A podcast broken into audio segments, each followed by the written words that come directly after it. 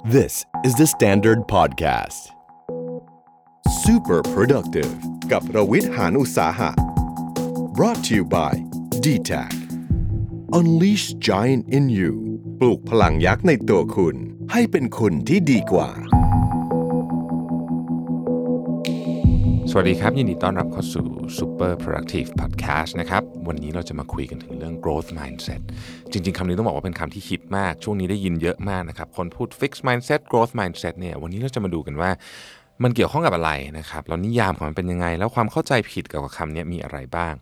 ตอนสุดท้ายจะเล่าให้ฟังด้วยว่าองค์กรไหนที่เขานำ growth mindset ไปใช้แล้ว ประสบความสำเร็จอย่างมากเลยนะครับ เป็น case study ที่เป็นที่กล่าวขานกันระดับโลกเลยก็ว่าได้นะครับ ต้องเล่าอย่างนี้วันก่อนนะฮะไปส่งลูกที่โรงเรียนลูกผมก็อยู่อนุบาลนี่แหละนะฮะแล้วก็หน้าห้องอะครับเขามีป้ายติดอยู่ ผมก็ไปถ่ายรูปมานะฮะเพราะว่ามันเขียนว่า growth mindset แล้วก็เขียนเป็นรูปการ์ตูนนะครับแล้วก็อธิบายว่ามันคืออะไรบ้างนะเขาบอกว่าอันแรกเนี่ย growth mindset ก็คือการพยายามจะท้าทายสิ่งใหม่ ๆ ในโลกที่เรารู้จักคือทำของใหม่ๆนะฮะอันที่สองอยากรู้จักคนอื่นมากขึ้น ดีขึ้น อันที่สามคือถามตัวเองว่าฉันจะทำดีกว่านี้ได้ไหมอันที่สี่คือ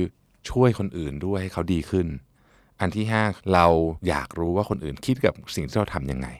อันที่ 6 เราจะพยายามแม้ว่าบางอย่างมันจะยากมากก็ตามนะฮะเจ็ดคือเอ๊ะเราลองไปถามคนอื่นสิว่าสิ่งที่เขาทำสำเร็จทำยังไง 8 คือเวลามีเรื่องยากๆเข้ามาในชีวิตเนี่ยทำแล้วไม่ได้รู้สึกทรมาน รู้สึกสนุก 9 คือไม่ว่าจะทำอะไรฉันจะทำทุกอย่างให้ดีที่สุด 10 คือเราอยากจะทำทุกอย่างแล้วไม่ว่าจะเกิดปัญหาขึ้นยังน้อยที่สุดเนี่ยเราก็ยังดีใจที่ได้ทำ และสุดท้ายก็คือว่าทุกสิ่งที่ฉันทำเป็นการเรียนรู้นะฮะนี่คือแปลมานะ ก็อาจจะไม่ได้ตรงนี้เป๊ะๆนี่คือให้เด็กอนุบาลอ่าน ซึ่งมันก็ฟังดูแบบฟุ้งๆหน่อยนะฮะเราก็เลยรวบรวมพวกนี้มาเป็นประโยคสั้นๆ ที่แบบชัดเจนเอาไปใช้งานต่อได้จริงๆคำว่า growth mindset เนี่ยมันมาจากหนังสือชื่อ mindset the new psychology of success นะครับคนเขียนเนี่ยเป็นอาจารย์อยู่ที่ Stanford ชื่อ Carol Dweck ซึ่งเป็นหนังสือที่ดังมาก เมืองไทยก็มีแปลละ พิมพ์มาตั้งแต่ปี 2006 สรุปแบบประโยคเดียวเลยนะครับ growth mindset กับ fixed mindset เนี่ยแตกต่างกันที่กระบวนการการตั้งต้นของวิธีคิด ถ้าเราเป็นคนที่มี fixed mindset เราจะเชื่อว่าของทุกอย่างเนี่ยได้รับการกำหนดมาแล้ว หมายความว่าความฉลาดความเก่ง ความไม่เก่ง จุดแข็งจุดอ่อนของเราเนี่ยมันตายตัวนะฮะ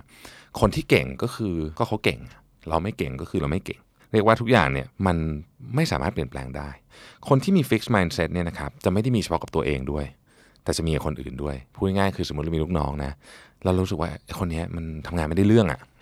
เราก็จะรู้สึกว่าเขาก็จะไม่ได้เรื่องแบบนี้ไปตลอดแหละมันไม่มีทางที่เขาจะพัฒนาได้หรอกนะครับอันนี้คือ fixed mindset growth mindset นี่ตรงกันข้ามเลย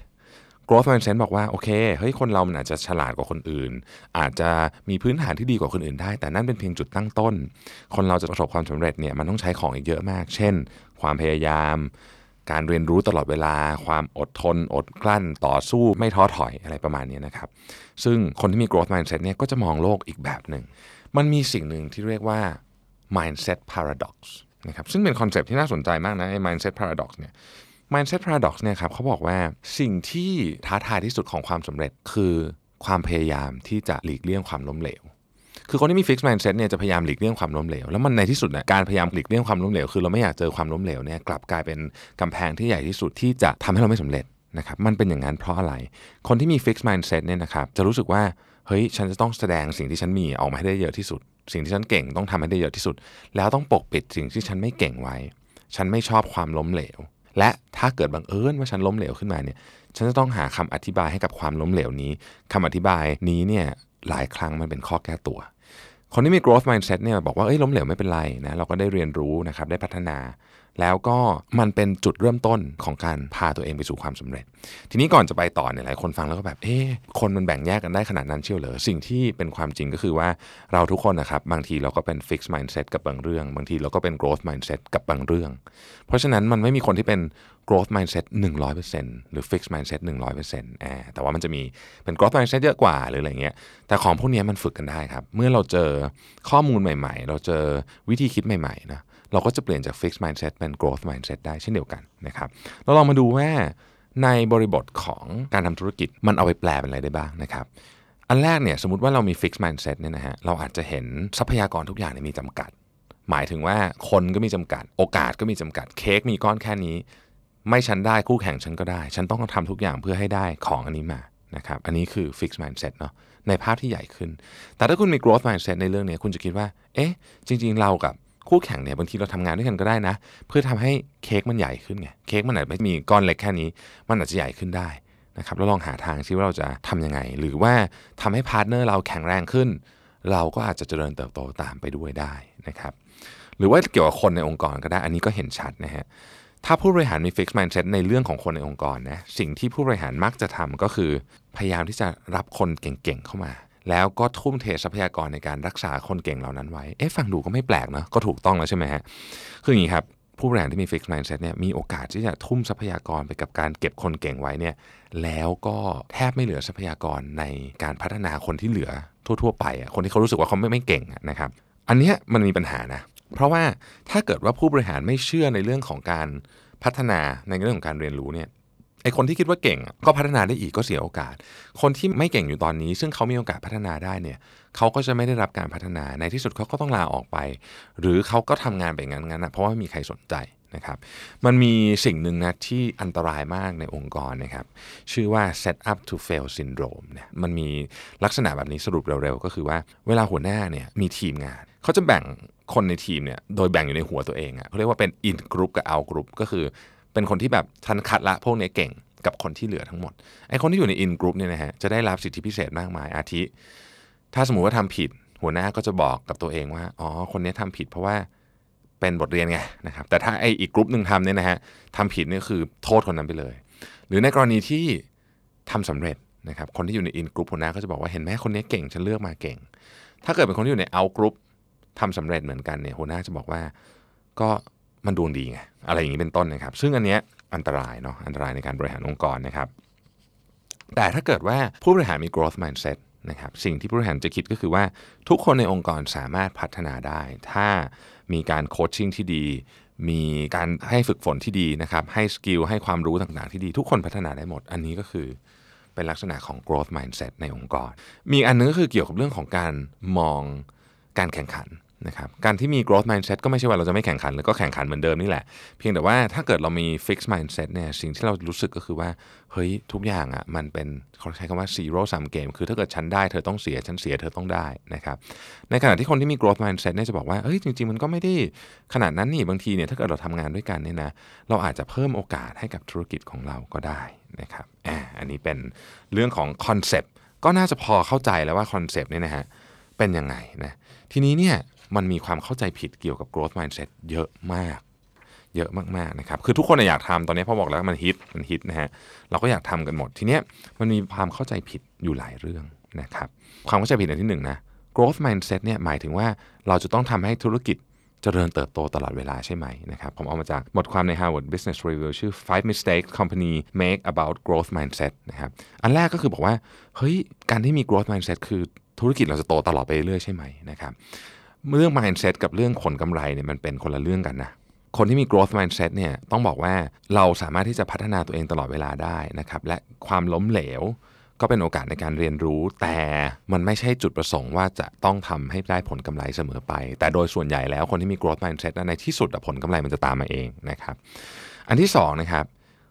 คำว่า mindset เนี่ยมันต้องอยู่กับมนุษย์นะฮะ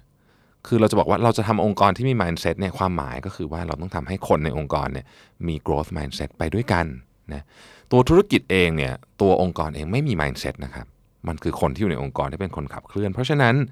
เวลาเราพูดคำว่า growth mindset เนี่ยมันเกี่ยวข้องสำคัญที่สุดเลยคือ วัฒนธรรมองค์กรครับ วัฒนธรรมองค์กรเรื่องอะไร เรื่องของนิสัยต่างๆ เรื่องของการปฏิบัติตามกฎระเบียบ เรื่องของโอกาส เรื่องของการลงโทษ การให้รางวัล การประเมินผล พวกนี้จะเกี่ยวข้องกับ growth mindset ทั้งสิ้น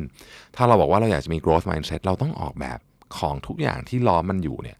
ให้เป็นลักษณะที่สนับสนุน growth mindset เหมือนกัน ยกตัวอย่าง เราพูดถึงความผิดพลาด ความผิดพลาดถ้าเราตีนิยามความผิดพลาดเป็นการเสียเงินแล้วกัน สมมติบอกว่าเสียเงินล้านบาทเนี่ยไม่มีใครอยากเสียเงิน แต่ถ้าเสียเงินล้านบาทนี่ต้องไปดูสาเหตุด้วยนะครับเสียเงินล้านบาทจากเพราะว่าพนักงานไปสูบบุหรี่ในลายผลิตอย่างเงี้ยไอ้อย่างเงี้ยต้องถูกลงโทษแน่นอนนะฮะอย่างแรงด้วยสถานหนักเลยเพราะมันขัดกับกฎที่สำคัญที่สุดคือกฎแห่งความปลอดภัย แต่ถ้าเกิดว่าเราเสียเงิน1ล้านบาท เพราะว่าลูกน้องเราคนนี้อยากจะทดลองไอเดียอะไรบางอย่าง แล้วเราก็เป็นคนอนุญาตให้ทดลองเองนะครับเมื่อเสียเงินมาแล้วเนี่ยการทดลองไอเดียนั้นอาจจะล้มเหลว แต่มันเป็นไอเดียที่สามารถไปต่อยอดเพื่อทำธุรกิจใหม่ ๆ ได้ในอนาคต อันหนึงต้องถูกลงโทษอีกอันหนึงต้องได้รับรางวัลนะฮะแต่องค์กรมันต้องถูกออกแบบมา เพื่อตอบสนองเรื่องแบบนี้นะครับ ความเชื่ออันที่ 3 ที่ไม่ค่อยเป็นความจริงสักเท่าไหร่ก็คือ เวลาเรามี growth mindset นี่แปลว่าฉันทำอะไรก็ได้ใช่ไหมฉันอยากเป็นอะไรก็ได้บนโลกใบนี้ใช่ไหมนะครับ ภาษาอังกฤษเขามีศัพท์ด้วยนะเขาบอกว่า anyone can become an opera singer คือมันเป็นศัพท์ที่บอกว่าจริง ๆ คุณเป็นไม่ได้หรอกไม่ใช่ทุกคนสามารถเป็นนักร้องโอเปร่าได้นะครับ ความหมายของอันนี้ก็คือว่าคำว่า growth mindset ไม่ได้แปลว่าคุณทำได้ทุกอย่างบนโลกใบนี้ ไม่ใช่อย่างนั้นคำว่า growth mindset คือเราจะพยายามพัฒนาในสิ่งที่เราอะมีพื้นฐานที่จะไปต่อได้ และถ้าในกรณีขององค์กรก็คือ คุณต้องการพัฒนาลูกน้องคุณเนี่ยพัฒนาเพื่อทำงานให้ดีขึ้นนะครับไม่ใช่พัฒนาเพื่ออะไรที่มันไม่ได้เกี่ยวเรื่องงานเลย ดังนั้นเนี่ย growth mindset มันคือการที่ทำให้เราเนี่ย ก้าวข้ามขีดจำกัดต่าง ๆ ของตัวเราเองได้ แต่ไม่ได้หมายความว่าเราจะทำงานทุกอย่างบนโลกใบนี้สำเร็จ ถ้าเราคิดแบบนั้นเนี่ยนะครับเราไม่ดูว่าจริง ๆ เรามีพื้นฐานยังไงเลยเนี่ยบางทีเราเอาเวลาไปแก้จุดอ่อนการทำอะไรพวกนี้เยอะเกินไป จนเราไม่ได้เพิ่มสิ่งที่เราแข็งแรงจริง ๆ อันที่สี่เนี่ยนะครับเขาบอกว่า growth mindset เนี่ยบางคนเชื่อว่ามันมีหรือไม่มีก็คือคิดว่าคนที่มีก็คือมีคนที่ไม่มีก็คือไม่มีอย่างเงี้ยนะในความเป็นจริงมันไม่ใช่อย่างนั้นอย่างที่บอกไปตอนแรกคือว่าบางคนมีบางเรื่อง เราอาจจะมี growth mindset เรื่องของการทำอาหาร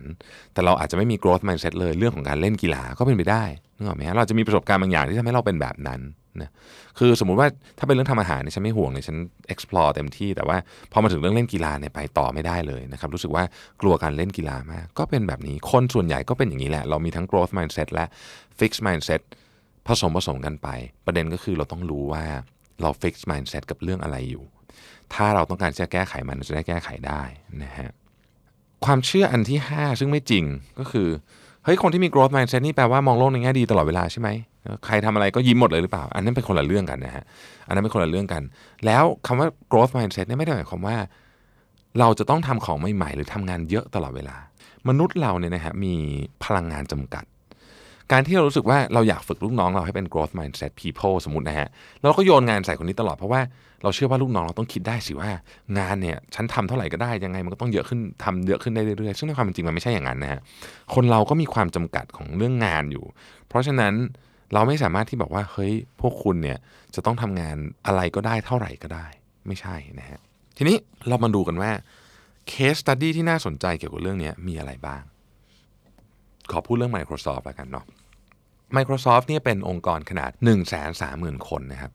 ใหญ่มาก Microsoft ในอดีตเนี่ยถ้าเกิดใครเป็นคนที่ใช้คอมพิวเตอร์ผ่านช่วงยุค 2000มาจะพอนึกออกนะ ว่าช่วงนั้น Microsoft แบบถดถอยใช้คำนี้แล้วกันเนาะมันไม่เท่ Microsoft ไม่เท่ Apple เท่กว่าเยอะเลยอะไรเงี้ยนะครับ Google เท่ แต่ว่า Microsoft ช่วงนั้นดูแบบไม่หนุกอะมาช่วงนั้นก็คือสตีฟว l ลเมอร์นะเป็น CEO นะครับจนกระทั่งปี 2012ใน Microsoft ก็ตัดสินใจเปลี่ยน CEO นะครับ CEO คนใหม่ของ Microsoft เนี่ยชื่อคุณสัตยา สัตยานาเดล่านะฮะเป็นหนึ่งในผู้บริหารที่ได้รับการกล่าวถึงเยอะที่สุด แต่ไม่ใช่ตอนที่เขารับตำแหน่งนะ เพราะตอนที่เขารับตำแหน่งเนี่ยเขาเป็นลูกม้อของ Microsoft เลยอยู่มาตั้งแต่ปี 92 แล้วนะครับ แล้วก็อยู่กับ Microsoft มาเรื่อย สิ่งที่ทำให้คุณสัตยาเนี่ยเป็นที่โดดเด่นและเป็นที่กล่าวถึงมาก ๆ ก็คือคุณสัตยาเนี่ยมีความเชื่อในเรื่อง growth mindset เป็นอย่างมาก ต้องบอกอย่างนี้ก่อนว่า แกให้เครดิตเลยนะ กับหนังสือเล่มเมื่อกี้ที่ผมพูดถึง ว่า growth mindset ของแกเนี่ยมาจากการอ่านหนังสือเล่มนี้แต่คุณสัตยาโดยตัวเองเนี่ยนะครับก็เป็นคนที่เชื่อในเรื่องของการเรียนรู้อยู่แล้ว โดยพื้นฐานเนี่ยแกเป็นคนอินเดียนะแล้วก็ทำงานกับ Microsoft ในฐานะวิศวกรนะครับค่อยๆไต่เต้าขึ้นมาเรื่อยๆจนเป็นผู้บริหารระดับสูง แต่เป็นคนเงียบๆครับเป็นคนสมถะค่อนข้างที่จะเก็บตัว แต่ว่าเป็นคนที่ชอบเรียนรู้เรื่องใหม่ๆ ตลอดเวลานะครับมีคนเล่าให้ฟังเยอะเลยบอกว่าคุณสัญญาในเวลาว่าง ก็จะไปโรงเรียนหนังสือไปโรงเรียนหนังสือออนไลน์นะครับวิชาประสาทวิทยาศาสตร์นะครับ neuroscience ซึ่งคนแบบนี้เอาจริงปกติก็คงไม่ค่อยว่างเยอะ แต่ว่างยังไปเรียนหนังสืออีกนะฮะก็ทำให้เห็นว่าเขาเนี่ยเชื่อในเรื่องของการเรียนรู้ยังไม่มีที่สิ้นสุด Microsoft เนี่ยช่วงคุณสัตยาเข้ามารับตำแหน่งเมื่อปี 2014 เนี่ยมูลค่าบริษัทอยู่สักประมาณ 2 0 0แสนกว่าล้านเหรียญเท่าๆนี้นะฮะซึ่งห่างไกลจาก Apple มากตอนนั้นนะอาจจะห่างกันสักสี่เท่าได้นะครับผมเพิ่งเช็ค มูลค่าบริษัทล่าสุดมาเมื่อ2อสวันก่อนเนี่ยนะฮะตอนนี้ Microsoft ที่ 1 เลยนะแซง Apple ขึ้นไปแต่ว่าใกล้กันมาก Microsoft นี่ 822 พันล้านเหรียญสหรัฐนะครับส่วน Apple ก็คือ 821 ไล่ๆกัน แต่ 4 ปีที่แล้วไม่ได้เป็นแบบนี้เลยนะนะฮะเพราะฉะนั้นการมาถึงของคุณชัดยาเกิดอะไรขึ้นนะครับเราก็ต้องย้อนกลับไปดู Microsoft ในช่วงที่คุณสัตยาเพิ่งเข้ามารับตำแหน่งนิดหนึ่งนะฮะช่วงนั้นเนี่ยเป็นที่ ล่ำลือกันเลยว่า Microsoft เนี่ยเป็นองค์กรที่เป็นไซโลแบบสุดๆเลย เป็นไซโลชนิดที่แบบว่ามีนักเขียนการ์ตูนนะครับไปเขียนการ์ตูนล้อกันเลย ถ้าเกิดใครยังเคยจำได้นะครับ นักเขียนการ์ตูนคนนี้ชื่อมานูคอร์เน็ตนะเขาไปเขียนการ์ตูนล้อบอกว่าเนี่ยถ้าเกิดเป็น Google นะ Google ก็จะแบบมีผังองค์กรที่แฟลตมาก ๆ แล้วก็ทุกคนเข้าถึงกันได้หมดนะครับ Facebook ก็จะมีมาร์คซักเคอร์เบิร์กเป็นศูนย์กลาง ทุกคนวิ่งเข้ามาหาวงกลม Amazon ก็แบบ ยุ่งเหยิงไปหมดเลยอะไรเงี้ยนะคือคือมันก็มีหมดแต่ว่าของ Microsoft เนี่ยเป็นวงกลมหลาย ๆ วงเหมือน organization chart ปกติ แล้วแต่ละวงก็ถือปืนเข้าหากันอะไม่มีการทำงานร่วมกัน หรือทำงานร่วมกันน้อยนะอีกการหนึ่งก็คือ Microsoft เนี่ยขึ้นชื่อมาก ๆ เลยว่าไม่ชอบคู่แข่งอะพูดงั้นแล้วกันเนาะไม่ร่วมหัวจมท้ายด้วยนะครับเราจะไม่เคยเห็นผู้บริหารของ Microsoft เนี่ยหยิบอุปกรณ์ของคู่แข่งออกมาเลยนะครับจนกระทั่งคุณซัตย่ามาครับเขาก็เปลี่ยนอะไรหลายอย่างนะ คุณซัตย่าเนื่องจากเป็นคนที่ค่อนข้างสมถะนะครับ เวลาเขาไปบรรยายหรือไปพูดที่ไหนเนี่ยเขาก็จะบอกว่าเอาเวทีเตี้ยๆนะ ขอเวทีสั้นๆ เตี้ยๆให้อยู่ใกล้กับคนมากที่สุด วันหนึ่งเขาไปงานของ Salesforce นะฮะแล้วเขาก็เป็น Product Demo ของ Salesforce เขาขึ้นไปพูดนะปรากฏว่าเขาหยิบ iPhone ออกมา ตอนนั้นเพิ่งรับตำแหน่งใหม่ๆ หยิบ iPhone ออกมา ทุกคนงงมากเพราะว่าตั้งใจหยิบอะคือไม่ได้ได้หยิบผิด แล้วหลังจากนั้นไม่นานเนี่ย Microsoft ก็มี Product ที่ทำให้กับ Apple อีกหลายอัน จริงๆ ต้องบอกว่าเป็นเรื่องที่แปลกมาก เพราะถ้าเกิดเป็นยุคของ Steve Ballmer เนี่ยเราจะไม่มีทางเห็นอะไรแบบนี้เลยนะครับคุณชัดยาค่อยๆเปลี่ยนองค์กรเยอะมากเริ่มตั้งแต่ระบบการประเมินผลเนี่ยการประเมินผลของ Microsoft เดิมทีเนี่ยจะเป็นระบบโคต้า ก็คือว่าต่อให้คุณมีทีมเก่งเท่าไหร่ก็ตามมันต้องมีคนได้คะแนนน้อยที่สุด ในกรณีของ Microsoft เนี่ยคะแนน 4 กับ 5 คือคะแนนที่น้อย ไม่ใช่ 1 กับ2นะฮะบริษัทส่วนใหญ่จะเป็น 1 กับ 2 แต่ถ้าเป็น Microsoft เนี่ยสกับ 5 คือคะแนนที่น้อย เพราะฉะนั้นต่อให้คุณมีทีมแบบเจ๋งสุดๆ ยังไงคุณก็ต้องใส่คนให้ได้ 4 กับ 5 ซึ่งเป็นคะแนนน้อยอยู่ดี ซึ่งอันเนี้ยไม่ค่อยดีกับพลังงานของพนักงานเท่าไหร่ คุณจัดย่ามาเขาก็เปลี่ยนระบบนี้หมดเลยนะครับ เริ่มทำใหม่ทั้งหมด เขาบอกว่าสิ่งเดียวที่จะพาเราไปข้างหน้าได้เนี่ย คือเราต้องโฟกัสไปที่ growth mindset คำว่า growth mindset ของ Microsoft เนี่ยทำให้ Microsoft เนี่ยเปลี่ยนจากบริษัทที่เป็นเน้นเรื่อง product เป็นบริษัทที่เป็นเน้นเรื่องคนนะซึ่งไม่น่าเชื่อเลยนะ แล้วก็เปลี่ยนสำเร็จด้วยนะครับ ถ้าเราไปถามใครก็ตามที่อยู่ Microsoft เนี่ย เราให้บอกว่าสิ่งที่คุณสัตยาเชื่อมากที่สุดคืออะไร ก็คือคำว่า growth mindset นี่แหละ คุณสัตยาเนี่ยเป็นคนที่ทำให้บริษัทเนี่ยนะครับมีความเชื่อว่าจากที่เราเขาใช้คำว่า know it all คือฉันรู้ทุกอย่าง เป็นคำว่า learn it all คือฉันจะเรียนรู้ทุกอย่างคุณสัตยาเองเนี่ยต้องบอกว่าเริ่มโปรแกรมใหม่ๆ ในองค์กรเยอะมากยกตัวอย่างเช่น hackathon hackathon นี้เราค่อนข้างจะคุ้นเคยกันดีอยู่แล้วนะครับ แต่ว่า hackathon ของ Microsoft เนี่ยเขาทำกับคนในประเทศที่แบบมีอยู่ทั่วโลกนะฮะกับพนักงาน Microsoft เสร็จแล้วเนี่ย hackathon เนี่ยเป็นกิจกรรมแรก ๆ เลยที่ทำให้คนต่างแผนกมาคุยกันอย่างจริงจัง เพราะว่า hackathon ต้องมาจากหลายแผนกใช่ไหมเราก็ทำ Product ออกมา Product จำนวนมากเนี่ยนะครับเกิดมาจากไอ้งาน hackathon ของ Microsoft เนี่ยซึ่งเอามาทำแล้วเสร็จแล้วปุ๊บ ก็กลายเป็นของจริงขึ้นมา คุณชัดย่าเนี่ยบอกว่าเราทำงาน based on 3 principle นะครับหนึ่งก็คือเวลาเราจะออก product หรือ service อะไรก็ตาม ถ้าเกิดเรารู้สึกว่าอันนี้มันเป็นสิ่งที่เราเชื่อว่ามีโอกาสที่จะสำเร็จ ในแง่ของวิวัฒนาการในแง่ของการพัฒนาทางเทคโนโลยีแบบก้าวกระโดดเนี่ยนะฮะแม้ว่าโอกาสมันจะดูน้อยมากก็ตามเนี่ยเขาก็จะทำยกตัวอย่างเช่น Microsoft HoloLens อันนี้เป็นหนึ่งในโปรเจกต์ที่ออกมาหลังจากที่คุณชัดยาเขารับตำแหน่งแล้วนะครับอันที่2เนี่ยคุณชัดยาบอกว่าเราจะสนับสนุนการเรียนรู้อย่างต่อเนื่อง แล้วเขาก็ทำให้เห็นเป็นตัวอย่างครับ เวลาเขาอ่านหนังสือมานะฮะเขาก็จะถ่ายวิดีโอครับ แล้วก็ให้พนักงานเข้ามาเปิดดูได้ อันที่3เนี่ยระบบภายในองค์กรทั้งหมดเปลี่ยน มีวิศวกรคนหนึ่งซึ่งเคยทำงานอยู่ที่ Microsoft นะครับแล้วก็ลาออกไปก่อนคุณชัดย่ารับตำแหน่งเล็กน้อย กลับเข้ามาทำงานใหม่ครับเขาบอกว่าคุณชัดย่าเนี่ยมีความสามารถในทางทำลายกำแพง 2กำแพงกำแพงที่ 1 คือกำแพงระหว่างแผนกกำแพงที่ 2 คือกำแพงจริง ๆ ของตึก เขาเปลี่ยนระบบการทำงานใหม่หมด ทั้งเรื่องของการทำงานร่วมกันของแต่ละแผนกและ แต่ก่อนที่มันเป็นไซโลมากๆ แต่ละแผนกมีห้องมีอะไรกั้นกันเนี่ยก็ถูกเปลี่ยนหมด ฟอร์แมตของออฟฟิศก็เปลี่ยนไปหมด คนก็ทำงานร่วมกันมากขึ้นนะครับ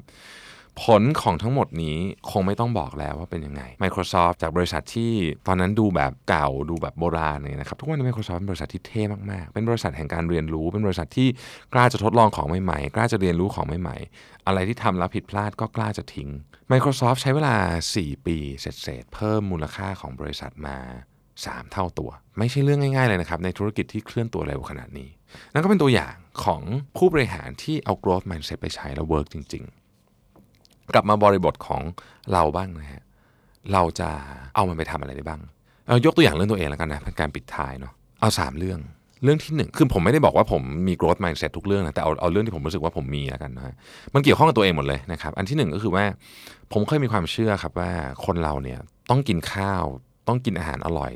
แล้วต้องกินครบสามมื้อถึงจะอยู่ได้ไม่งั้นตาย คือไม่ได้ตายหรอกแต่ว่า คงไม่ดีต่อสุขภาพใช้คำนี้แล้วกันเนาะ ตลอดชีวิตมานี้คือกินข้าวสามมื้อมาตลอด แล้วก็เป็นคนที่ต้องใช้คำว่าชอบกินมากๆ เวลาไปเที่ยวเนี่ยก็จะจองร้านอาหารก่อน แล้วก็สถานที่เที่ยวจะไปล้อมรอบร้านอาหาร คนอื่นเขาไปดูจะไปเที่ยวไหนใช่ไหมไปกินแถวนั้นผมไม่ครับผมจองร้านกินข้าวก่อนนะครับผมเนี่ยเคยนั่งรถไฟไปไกลๆเพื่อที่จะไปกินร้านเนี้ยโดยที่ไอเมืองนี้ไม่มีอะไรเที่ยวเลย เพื่อจะไปหาร้านอาหารกินก็มีนะผมเป็นคนแบบนั้นนะฮะแล้วผมมีความสุขทุกครั้งที่ได้กินอะไรเครียดก็กินฉลองก็กินอะไรเงี้ยนะครับจนกระทั่งวันหนึ่งมารู้จักศาสตร์ของการฟาสติ้งนะ ซึ่งตอนนั้นเนี่ยก็อยากทำงานได้เยอะๆนะครับก็เลยอยากจะเพิ่มพลังงานของสมองนะฮะซึ่งก็เลยคิดว่าเอ๊ะเราเราจะอดข้าวไหววะมันจะแบบมันจะตายไหมเนี่ยคิดอย่างนั้นจริงนะฮะจนลองทำดู ตอนแรกก็ทำกินข้าววันละ 8 ชั่วโมงก็เอ๊ะก็พอไหวนะครับ ก็ลดมาเหลือ 6 ชั่วโมงนะฮะจนบางวันนี้ไม่กินข้าวเลยทั้งวัน 24 ชั่วโมงก็มี สิ่งที่มันเกิดขึ้นคืออะไรรู้ไหมฮะ กำแพงที่เคยเชื่อว่าเฮ้ยคนเราต้องกินข้าวสามมื้อแล้วก็ชีวิตเราไม่มีความสุขหรอกถ้าเกิดเราอดข้าวเนี่ยนะครับมันมันหายไปเลยอะทุกวันนี้มันเปลี่ยนความคิดผมไปหมดเลย ผมว่าอันนี้ก็ไม่ได้มีคำนิยามนะแต่ผมก็คิดว่าไอ้อารมณ์ประมาณนี้แหละก็เป็น growth mindset เหมือนกัน อีก 2 เรื่องก็คืออย่างเรื่องของการดื่มสมัยก่อนเนี่ยผมเคยเล่านะว่า ผมดื่มเยอะแม่เวลาเครียดก็จะดื่มเบียร์ดื่มอะไรอย่างเงี้ยนะครับมีความเชื่อมาตลอดตั้งแต่เด็ก ๆ ว่าการดื่มจะช่วยลดความเครียดได้ นะครับแล้วเครียดก็ไปดื่มทุกที่มันเป็นธรรมชาติของเราอะจนกระทั่งตัดสินใจว่าจะลองหยุดดูสักพักหนึ่งปรากฏว่าเฮ้ยเรามีของอย่างอื่นทำฮะเวลาเครียด แล้วมันก็หายเครียดเหมือนกันเลย ความเชื่อที่ว่าต้องไปดื่มเพื่อคลายเครียดนี่ก็เลยหายไป นี่ไม่ได้แตะแอลกอฮอล์มาครบปีละ อันที่สามมันคือเรื่องของการวิ่งซึ่งผมพูดตลอด ผมเคยคิดว่าพวกที่ตื่นตีสามตีสี่มาวิ่งเป็นบ้านะฮะไม่รู้ตื่นมาทำไมนะฮะแต่ในที่สุดอะก็ได้ไปวิ่งเอง แล้วพอผ่านมาราธอนไปแล้วเนี่ยผมค้นพบว่าอ๋อเฮ้ยจริงๆอะมันมีของอีกอย่างที่อยู่หลังเส้นชัยที่แบบมันมีค่ากับเรามาก มันคือสิ่งที่บอกเราว่าเห็นไหมสิ่งที่เราบอกตัวเองมาตลอดชีวิตว่า คนที่วิ่งมาราธอนมันเป็นคนบ้าเนี่ยมันไม่จริง พอเรามาวิ่งเราเห็นว่าแบบมันมีประโยชน์มันมีจุดมุ่งหมายใหม่กับชีวิต อย่างมาก ผมว่าทั้งหมดทั้งมวลเนี่ยมันคือนิยามและความหมายของคำว่า growth mindset ในอีกรูปแบบหนึ่ง มันขึ้นอยู่กับว่าเราจะพูดกับใครนะครับวันนี้คุณพูดกับลูกเมื่อกี้ยกตัวอย่างให้ฟังแล้วที่โรงเรียนก็มี คุณพูดในฐานะที่คุณเป็นผู้บริหารก็มี แต่อย่าลืมนะครับ ต้องพูดกับตัวเองด้วยนะ คนที่เรา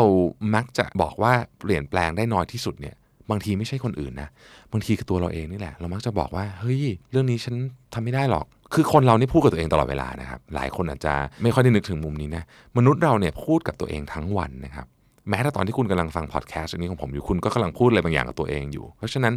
สิ่งที่คุณพูดกับตัวเองในที่สุดมันจะก่อเป็นความเชื่อครับ จนในที่สุดกลายเป็นกำแพง กั้นเราออกจากบางอย่างที่เราควรจะทำได้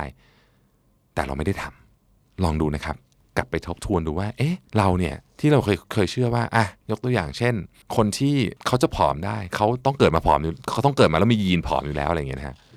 มันเป็นอย่างนั้นจริงหรือเปล่า คนที่เขาจะประสบความสำเร็จได้ ก็เกิดมาเขาเรียนหนังสือเก่งอะสมองเขาดี IQ เขาสูง มันเป็นอย่างนั้นจริง ๆ หรือเปล่า ลองกลับไปทบทวนเรื่องนี้ดู แล้วบางทีคุณอาจจะค้นพบว่า growth mindset เนี่ยมันซ่อนอยู่แค่หลังใบหูของคุณนิดเดียวเอง